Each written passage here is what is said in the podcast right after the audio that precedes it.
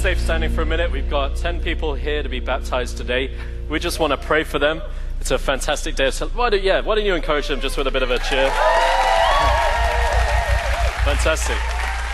And it, it's always such an exciting time to when we baptize people here in the church. We do it every single month here at the 2:30 service, and it's amongst the most celebratory services when we see people take those steps of discipleship, and we're really excited for you guys. So why don't you just stretch your hands forward to all of the guys and ladies here on the front row and just begin to pray for them. Pray for that God would encounter them in this day, Lord, that they would meet with God in a life changing way. Father, we lift up to you every single one of these baptism candidates today. Lord, we thank you that they've made a decision to follow the Lord Jesus Christ in baptism, that they are today going to be united with Christ in his death and united within in his resurrection, that they would come out of those waters new creations and Lord Jesus, that you'd fill them with your Holy Spirit, Lord, and that today would be the first day of the rest of their lives as they learn through the renewing of their mind to walk free from the control of sin, to begin to walk in a way which brings honor and glory to you, Jesus, in a way which releases them to the fullness of what you've prepared for them. We thank you for providing for them blessing, abundance, goodness, riches, jobs, relationships, friendships that will keep them in the path walking for your glory, Lord. In Jesus' mighty, mighty name we pray. Amen. Amen. Let's give the Lord praise offering. Fantastic. And thank you so much to the band. You may take your seats.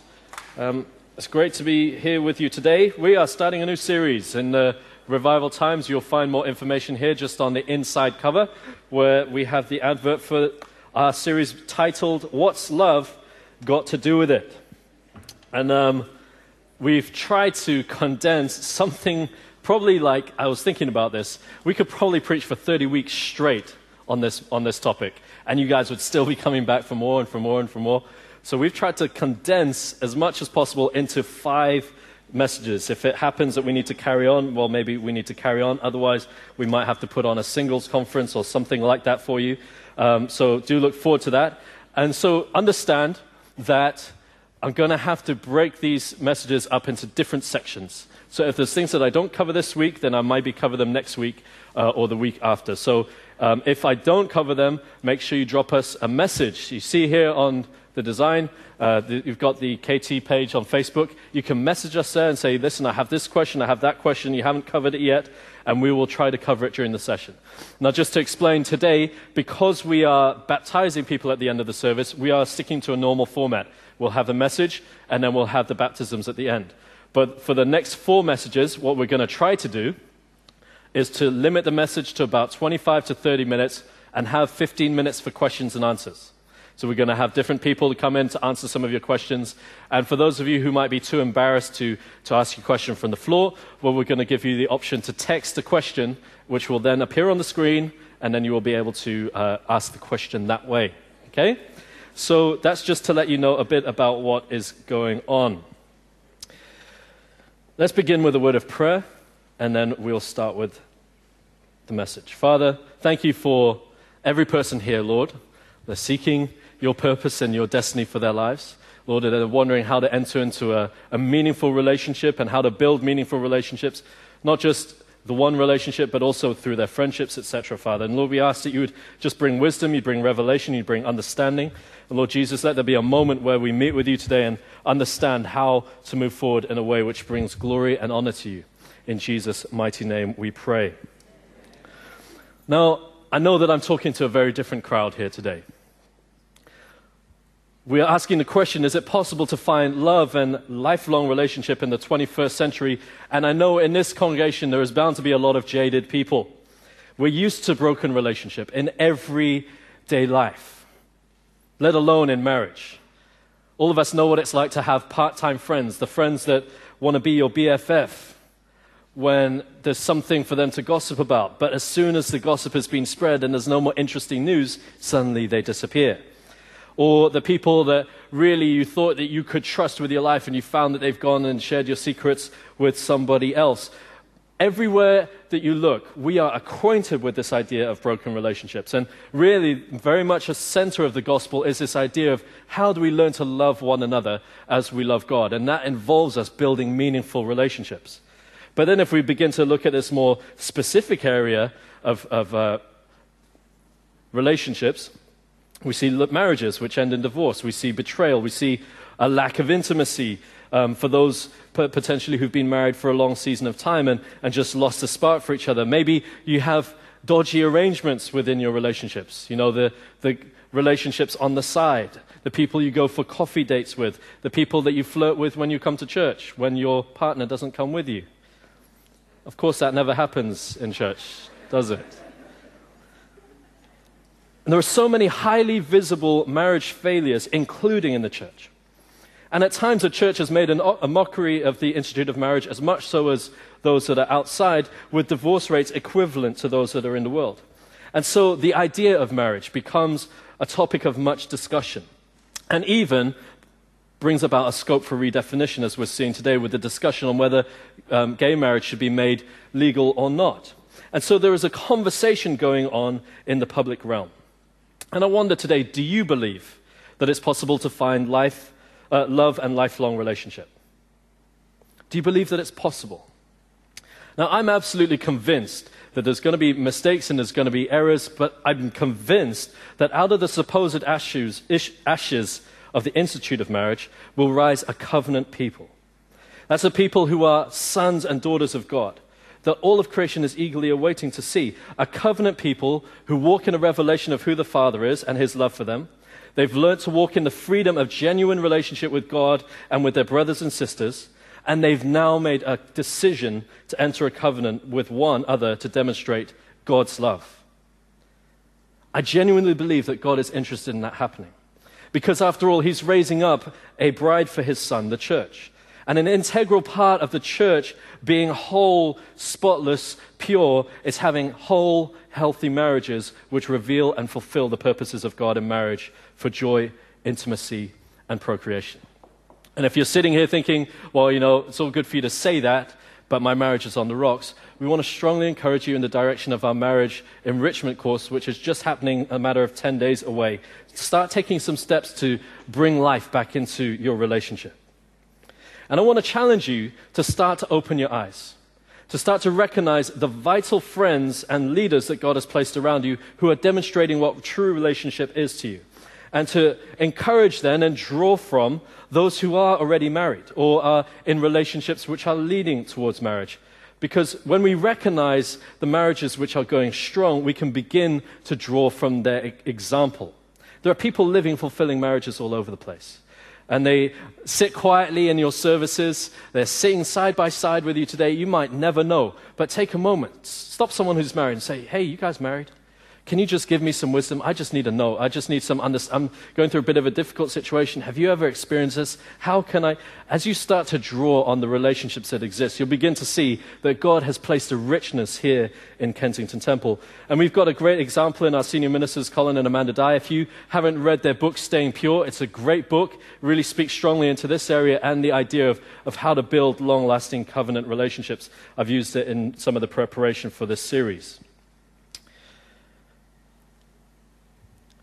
So, in this message, why wait?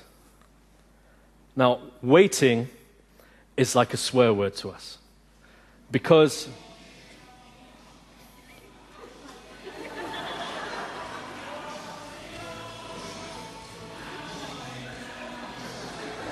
Yes.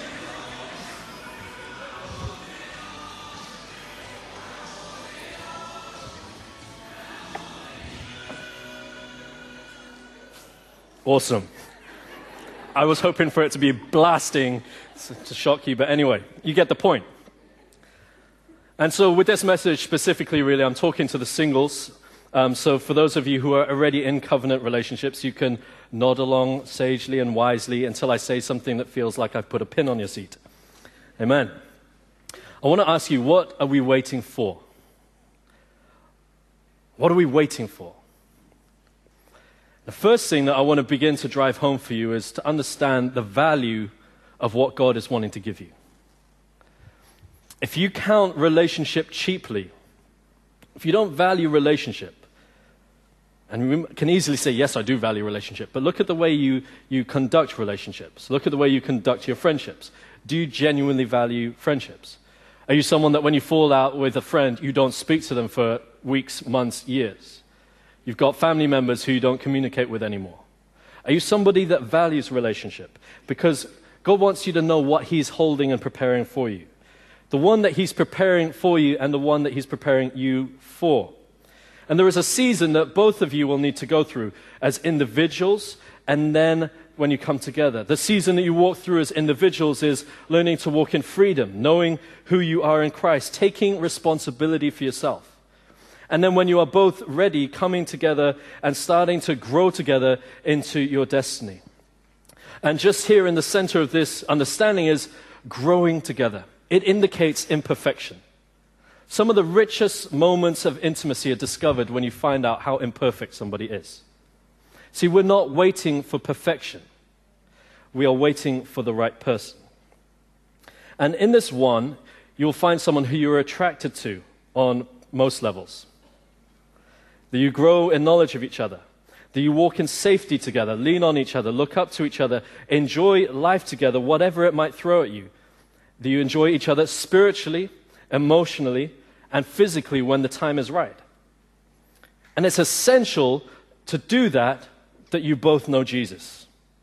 You know, I hear so many times in my conversations with people, you know what, he is just Mr. Right. He ticks all of the boxes. The only problem is he's not a Christian. Any of you ever said that before? Oh, okay, the men, maybe the men will be a bit more honest. Men, have you ever said that she ticks all the right boxes, but she's just not a Christian? Thank you, sir. That's a bold man over there. Hallelujah.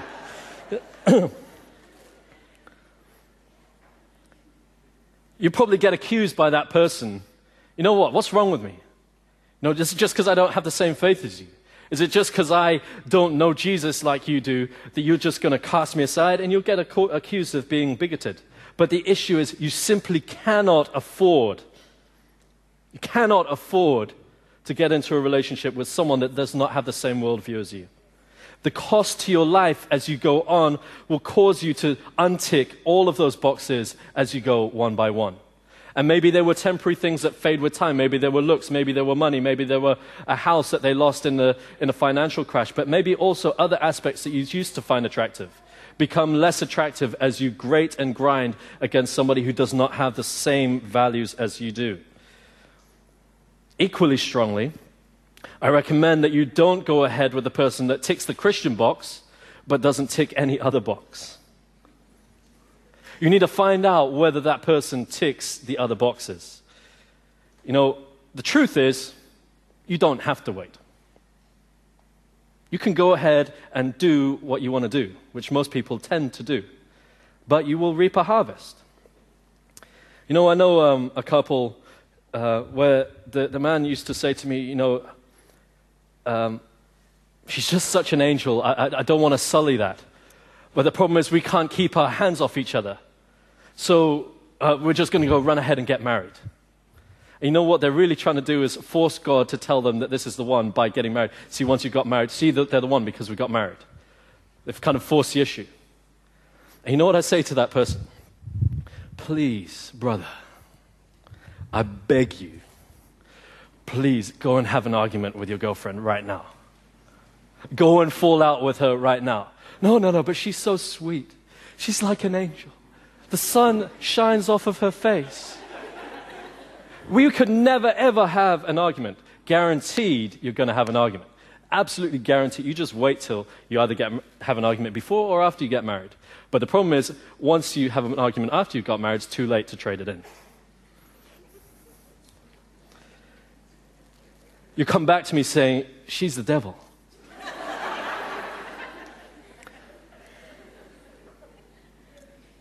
And it's unfortunate because when you end up in a marriage, we want to strongly help you and encourage you and teach you and train you so that you can become the husband and wife that you're called to be. But it'd been a lot easier if you'd done that work beforehand and been wise about the steps that you were taking to building your relationship. Now, you might ask me, do I believe in the one? Now, that depends which side of the ring you're on. Depends which side of the ring you're on. Because searching for the one can become a curse. I'll tell you why. Because we think if I only have one go at this, I better make sure that they are absolutely perfect in every single way so that I can know that I didn't make a mistake when things fall apart a little bit. And we can be so much in search of perfection that we end up passing over the one who is right in front of us. See, God brings together imperfect people to build relationship. And you have to make a choice out of your freedom to enter into that relationship. That's an exciting part of the way God has made life. But I made this comment it depends which side of the ring you're on because once you're on the other side, once you've made that commitment, you are entertaining deception and destruction if you go about wondering, is this the one? If they have a ring on their finger that you've given them, they are the one if you've done it right. So I want to ask you, what kind of a waiter are you? What kind of person in waiting are you? I believe that it's God that has you in a place of waiting um, on the most part, not man. So I want to just illustrate a few waiters for you. Maybe you are the five minute waiter. You're here, you're in a relationship. The relationship goes bad. So you start running. Another relationship over here. Get straight into another one within a couple of weeks or a couple of months. Rebounds. How many of you do rebounds? Okay, good. And you, this relationship goes badly, and now you run over to the other side and get into another relationship. But then you become a Christian. And somewhere in the middle is a pastor who's trying to have a conversation with you. Yes, Pastor, thank you. Thanks for the advice. Thank you. Okay, now I'm in another. Okay, Pastor, Pastor, that didn't go so right that time. Can you tell me what I did wrong? Did I sleep with them too early? Okay. And then we get into this whole cycle of being people who do not wait and don't stop to take stock of the situation that we find ourselves in. You know what? I admire your tenacity that you keep going for it, but you're going for it the wrong way. Before you burn yourself out and wreck the hope of the relationship that you're seeking for, hold your horses for a moment and have a think about what I'm going to say to you today. Maybe you are the passive waiter. You are sitting back, waiting for someone to come and get you. Um, there is a class of passive waiters who really don't want relationship. They pretend they do, but they're characterized by idolizing celebrity figures, spending a lot of time dreaming, setting up fan pages on Facebook, wasting their life on dreams that are really fantasies. Take a step into the real world, please because we want to see you flourish in relationships. We want to see you get into a relationship that God's preparing for you. Now, this is a small group, so don't panic. The permanent waiter. What if God has called you to a full life of singleness? If any of you panic when you hear that, ask yourself, why do you panic? Probably because you have a desire for relationship a desire to meet someone and spend the rest of your life with them. If that is you, and God has not told you specifically that you are to be single for the whole of your life, then you are in a waiting place known as the temporary gift of singleness. But there are those people who are called to permanent waiting. We know Ruth Ann, who's a minister in the church, speaks very strongly on this. She's remained single the whole of her life, or never got married, I should say. She had a relationship which God called her out of, and then she's remained single for the whole of her life. So she'll often preach on this. Now, there's these two groups. This is the majority of the people that I'm going to be speaking to now. There is the disempowered waiter, and there is the intentional waiter, person in waiting. If you are disempowered, some of you would probably feel that God is being particularly unfair to you. That you're ready, but for some reason, God is holding up on you. It might be that you've sat under messages like this before and, and found out that there's yet more things that you need to sort out about your life and, and therefore lost hope of all relationship. And you spend time sitting in church and wondering why no one ever asks you out. Now, I know what that's like. Not waiting for someone to ask me out because I did the asking. But I spent eight years waiting before I met my current girlfriend who is going to be the one. But I can't. Oh, you guys. Thank you.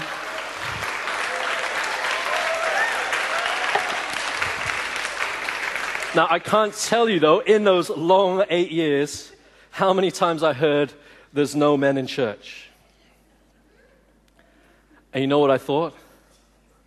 There's no women in church. You reacted to that surprisingly well. I thought you'd get offended. But it is quite offensive, isn't it? When we start to throw around comments, there's no men in church, there's no women in church. Look around. If there's no men or women in church, then who are we?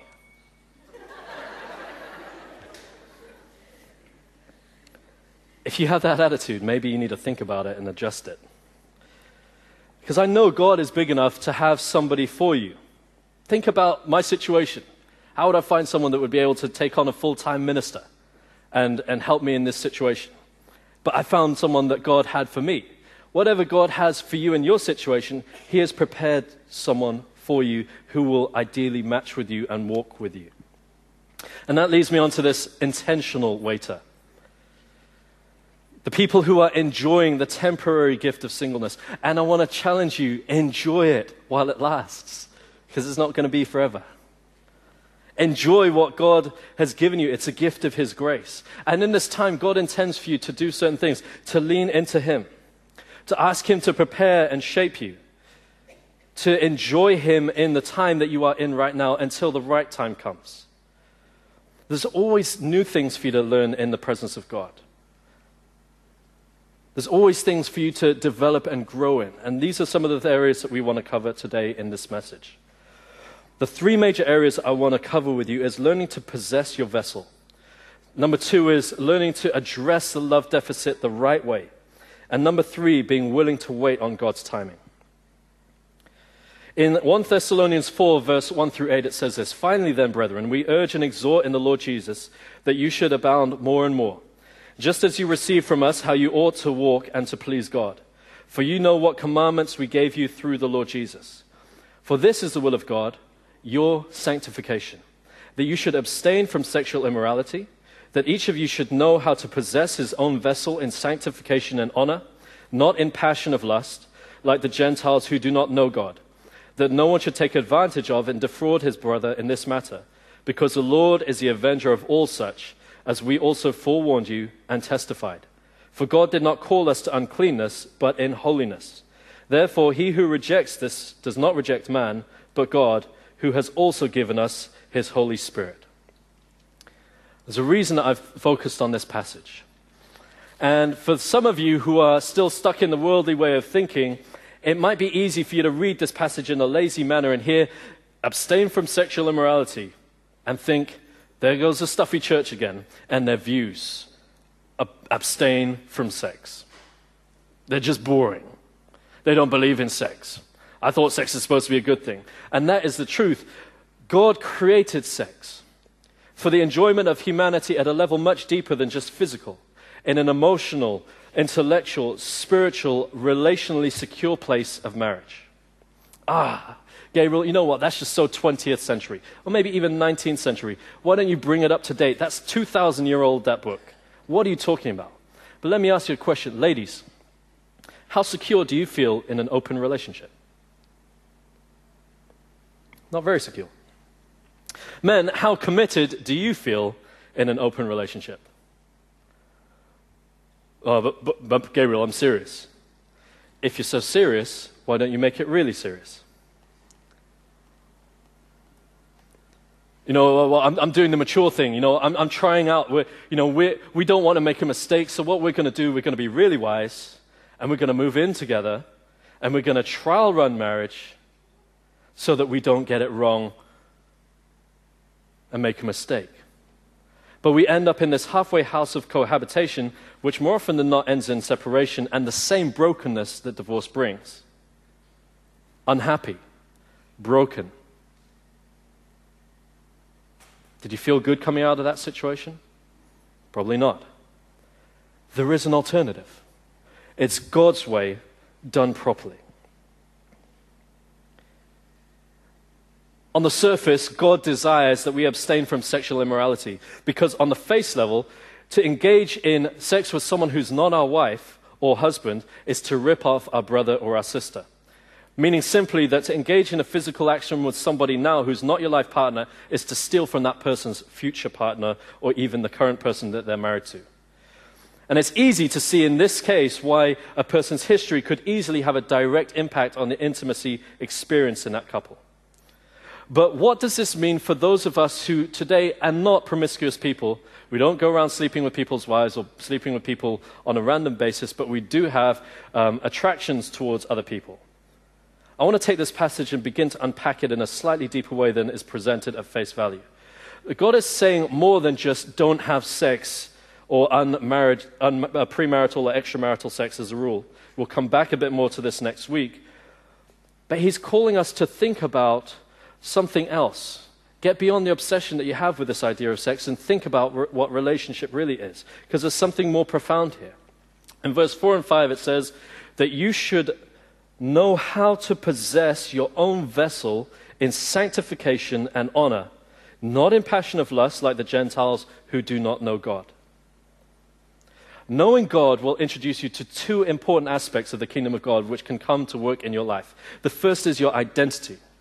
The sanctification and honor that God is speaking about is a call for you to walk in your true identity. In the kingdom of God, you are a new creation. Your sin has been forgiven by Jesus Christ upon the cross. You have been united with him in his death and his, in his resurrection through your water baptism and receiving the Holy Spirit to live out the new creation life that he's prepared for you. But that living out is a process known as sanctification, where we step fully into identity. Let me put it a different way. You, free from sin, is who you really are called to be. And the way that you get there is through your sanctification, so that you know who you are. So when the world comes to tell you who you are, you know, actually, I'm not who you think I am. I'm a son of God, I'm a daughter of God, I'm a son and daughter of the Most High God actually. It's calling us to renew our minds in line with the Word of God so that when perhaps a superstar comes walking past. I was just in Westfield, uh, Stratford yesterday and saw Matthew Pinsent, and my mum got all excited. She's like, Oh, that's an Olympic gold medalist. Oh, and he's such a giant. You know, but sometimes we see people of celebrity and we try to get close to them in order to get a sense of importance and a sense of identity.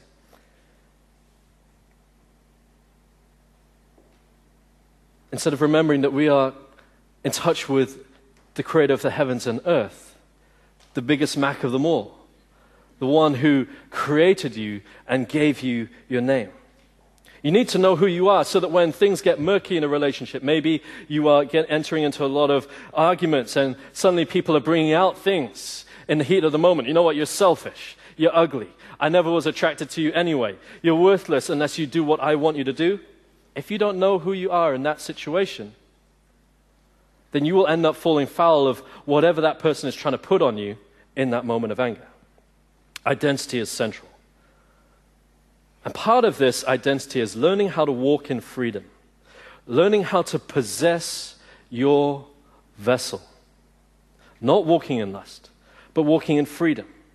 See, God desires that we should be free from sin that we should recognize when sin is coming our way, when temptation is coming our way, and instead of falling foul of that and submitting, continuing to walk in freedom through managing ourselves and taking good decisions. We need to take responsibility for who we are in Christ. You are responsible for you. Yeah, yeah, but, but Gabriel, they, they, they told me they love me. Gabriel, you know, I was fine. We were just in a club. I was just going to have two drinks, but then they got me drunk. You know, I thought we were just going upstairs for coffee. we said we were, we were just going to be friends, but, you know, we were spending so much time together, it just got out of hand, and I don't even know how to say no. Whose fault? Their fault, their fault, their fault, their fault, their fault. You are responsible for you. They're not responsible for you. Are you going to blame them when you fall into sin? Yet we do this all of the time. We need to learn how to take a, a, a, an understanding of who we are and walk according to who we are. You're responsible for you in more ways than just your sexuality. And the way that you start to grow in your responsibility is learning how to say yes and learning how to say no, and yes meaning yes and no meaning no. And if you say yes meaning no, then don't come crying if you get yourself into trouble. And then moving on from that, learn how to be Christ like in each situation. I've heard it said by an excellent minister called Danny Silk self control. I manage me no matter what you are doing or not doing. Freedom from lust is a key thing that's brought here. It's essential that you get free from lust before you get married. Getting married is not going to resolve that issue. In fact, it's going to destabilize your marriage as you have wayward eyes looking around at other people, and it doesn't just apply to the men, ladies. We're going to look at that in a different message or forum.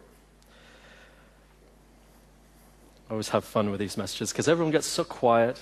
They don't know when to laugh and not laugh, and hallelujah. But then the second thing is the second point that I want to make is this addressing the love deficit the right way. First was possessing your vessel in honor and sanctification. The second is addressing the love deficit the right way. I just want somebody who cares for me. That's a legitimate, deep, emotional need for a relationship that God has placed on the inside of you. But if you compromise your values in order to receive that care, you are meeting the love deficit in your life the wrong way. Some people I know end up married because they began an unintentional relationship which filled their need for emotional support and took them to a place where they were like, yeah, okay. It's easier. We live together now. It'd be so much, diff- so much hassle to split up and separate bank accounts and change our stuff, and yeah, so we'll just get married. This desire for a relationship can manifest as I just need somebody to tell me I'm sexy, someone to pay attention to me, somebody to want my number and call me maybe. Choose, people choose anyone. They end up with Muslims, they end up with Buddhists, they end up with atheists simply to get this need met. But let me tell you something. If you exchange your values to get into a relationship with somebody who doesn't share the same intellectual, spiritual, emotional values that you do, then the goal of intimacy which you have aimed for will just be limited to physical and emotional closeness. If you choose to marry outside of the faith, outside of someone with the same worldview, what you are choosing to do is to eliminate spirituality as part of your relationship and therefore spiritual intimacy as part of your relationship. Colin preached a great message on this just a few months ago on, uh, when he spoke about the uh, Meshach, Shadrach, and Abednego passing through the fire with Jesus. So go back and follow that up if you need to. But in search of addressing this love deficit the right way, I believe that God is calling us to live out the greatest commandment, and that is to become an expert at relationship, become an expert at doing relationship.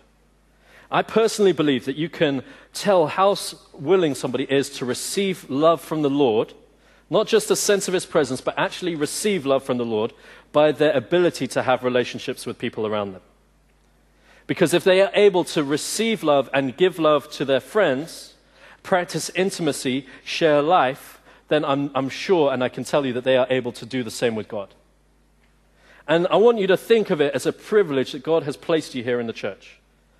He's given you brothers and sisters. Now, I know that we segregate um, to men and women for cell group meetings for issues of discipleship, but that doesn't mean that we are always segregated, just sitting intermingled right now.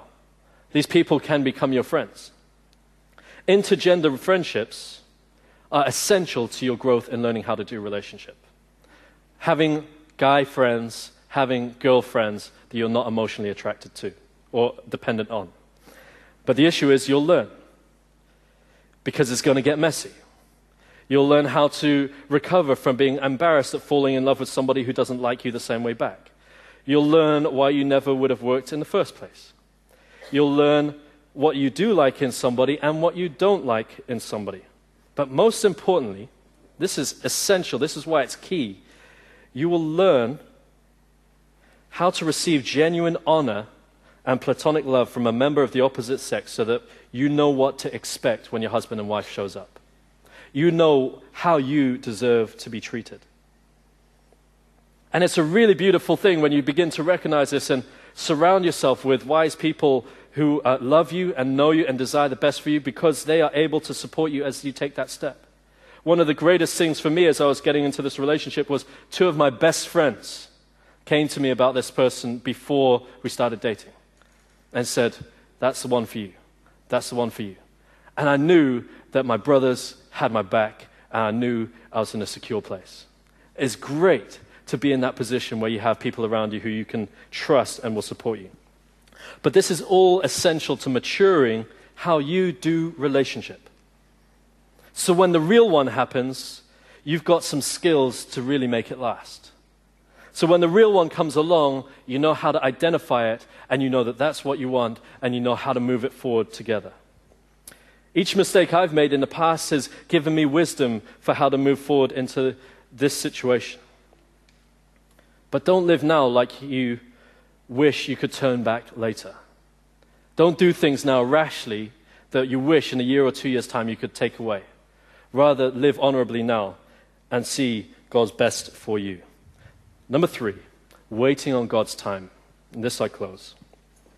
We all know that there's a season for everything, a time for every purpose under heaven, a time to be born, a time to die, a time to plant, a time to pluck what is planted, a time to be single, and a time to be in relationship. And it's important that we learn to move in pace with the timing of God. Because if we rush ahead outside of the timing of God, we end up in a relationship which is guaranteed to fail. And when it fails, fail it will if it's not in God's time, it'll be painful.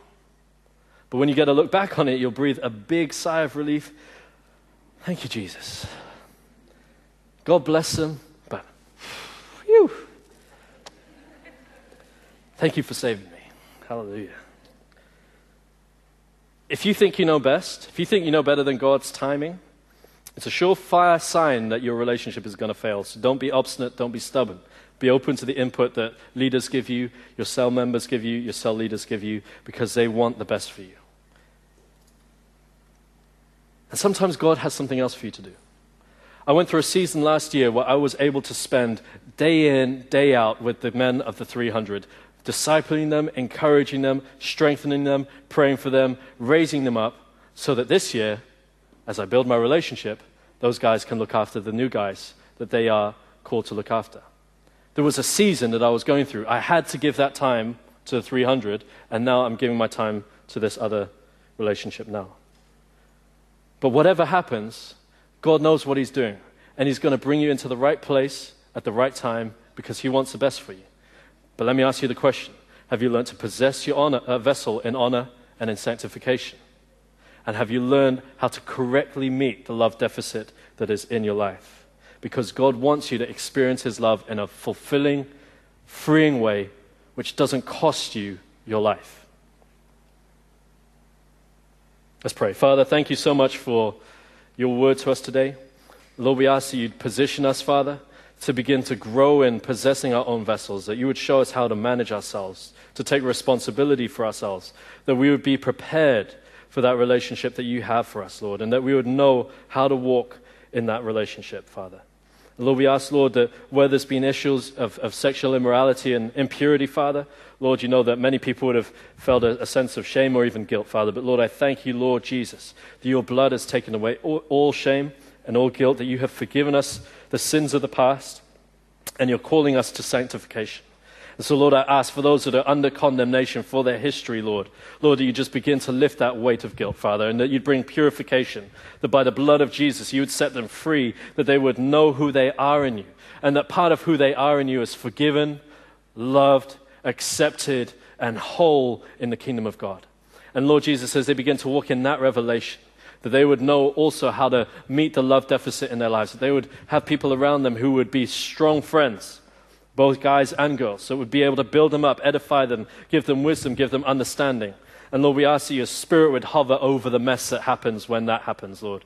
Lord, when people begin to feel emotions and stuff, Lord Jesus, you just keep things in peace, moving forward with your glory on that situation, so that we all might grow into the body of Jesus Christ and raise up those long lasting marriages that will bring glory to your Son Jesus as part of his spotless bride. In Jesus' name we pray. Amen. Amen. Let's give the Lord a praise offering. Right. We are now in the time of uh, baptisms, and this is always a great time for us to support our brothers and sisters as they get baptized. So, what we want to strongly encourage you to do is come forward, all of you uh, people who are here, to just get around the front, cheer them along. Wish them well on this day. There's only 10 of them, so it's going to take about seven or eight minutes. So it's fantastic time to use for you to just support your friends. So do do that. And if you're here supporting your friends and family as they get baptized, do come forward, take photos. We'd love to have you engaged. If you are not uh, participating in the baptism and joining with us, we do ask you to keep the volume of your conversations down a bit to respect these guys that are getting baptized today. Okay? Thank you very much. Men, first, we'd like to invite the guys over to the side. Yes, sir.